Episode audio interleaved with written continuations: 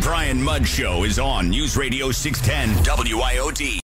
Staying on the uh, technology side here, Amazon. I mean, the service itself has evolved a lot over the years. I mean, and not a whole lot that's different about the the base premise at this point over 20 years ago. But the one thing that has been consistent, re- regardless, as part of this experience, concerns about fake reviews. I mean, that's certainly not new either. But it, it, seems like we always talk about, hey, there are a bunch of fake reviews, and then nothing really ever improves. And uh, well, now we're hearing about millions, millions of, of fakes that are still getting through on Amazon and, and other services for that matter. But obviously, Amazon is the most prolific. And here to talk about this and how not to become a victim of spam reviews, Steve Pope. MyAmazonGuy.com is his website, myamazonguy.com. All right, Steve. So is this a case with, with all the fake reviews to where every time uh, you, you have people who catch on to how to filter out some of these spammers, they're already on to the next way to get around it? It's a complex situation, and thanks for having me on today. Um, if, if you're a consumer going on Amazon and you're trying to figure out, like, hey, can I trust this item? Should I buy this? A lot of buyer decisions are being made in like 20, 30 seconds, right? You look at the main image of the product, you look at the price, and you're hitting that add to add to cart button, and you're getting that thing shipped to you. And if two day Prime is not fast enough, you're getting two hour Prime, Prime now, right? So the consumer journey has been really, uh, you know, it's really nice, right? It's super nice. And so, like, the reason the conversion rates are higher on Amazon, like 15, 20% conversion rate versus like buying something off a website at 1 to 3% conversion is because the consumer has learned to trust Amazon. So when all these fake reviews have become such a problem and they're, they're hitting the news, consumers are starting to ask some questions. You take a look at, you know, those those reviews. Are there some real tells about things that are fakes? I mean, we've had some in years gone by, but it, it does seem like the level of sophistication has improved. I, I think there's two ways a consumer can tell if, if the reviews are legitimate. And, and by the way, if you're looking at a 10,000 review product on Amazon, that doesn't necessarily mean just because there's lots of reviews that they're fake. An item that sells thousands of units, of course, is going to produce thousands of reviews. But here's probably two ways I would suggest consumers can keep, uh, you know, can protect themselves, if you will.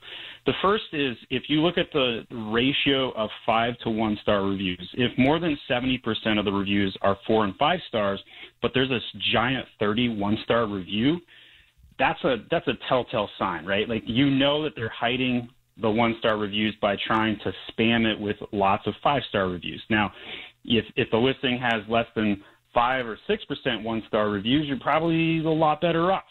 So I think that's the first telltale. The second thing is, and and and and we'll talk a little bit about like how these get generated too, and like why this is happening. But but the second telltale is if you see an item's reviews that make zero sense, they don't apply to that particular product.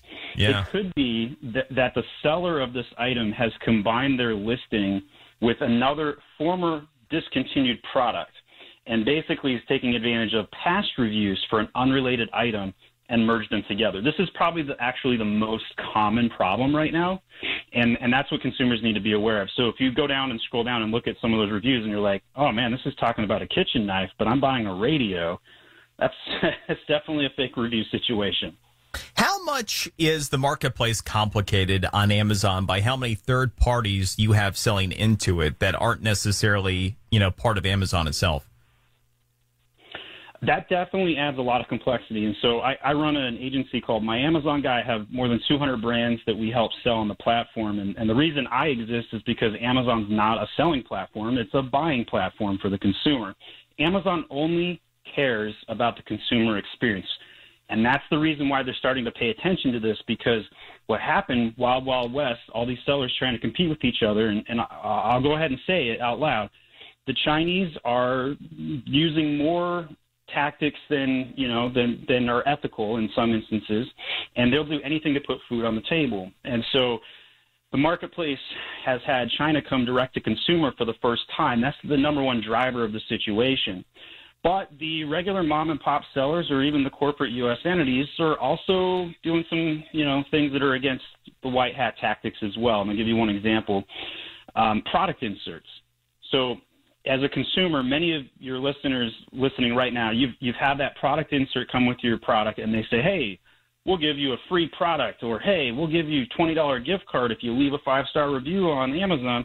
Well, here's the thing: Amazon prohibits incentivized reviews, and it's been prohibited in writing for about four or five years now.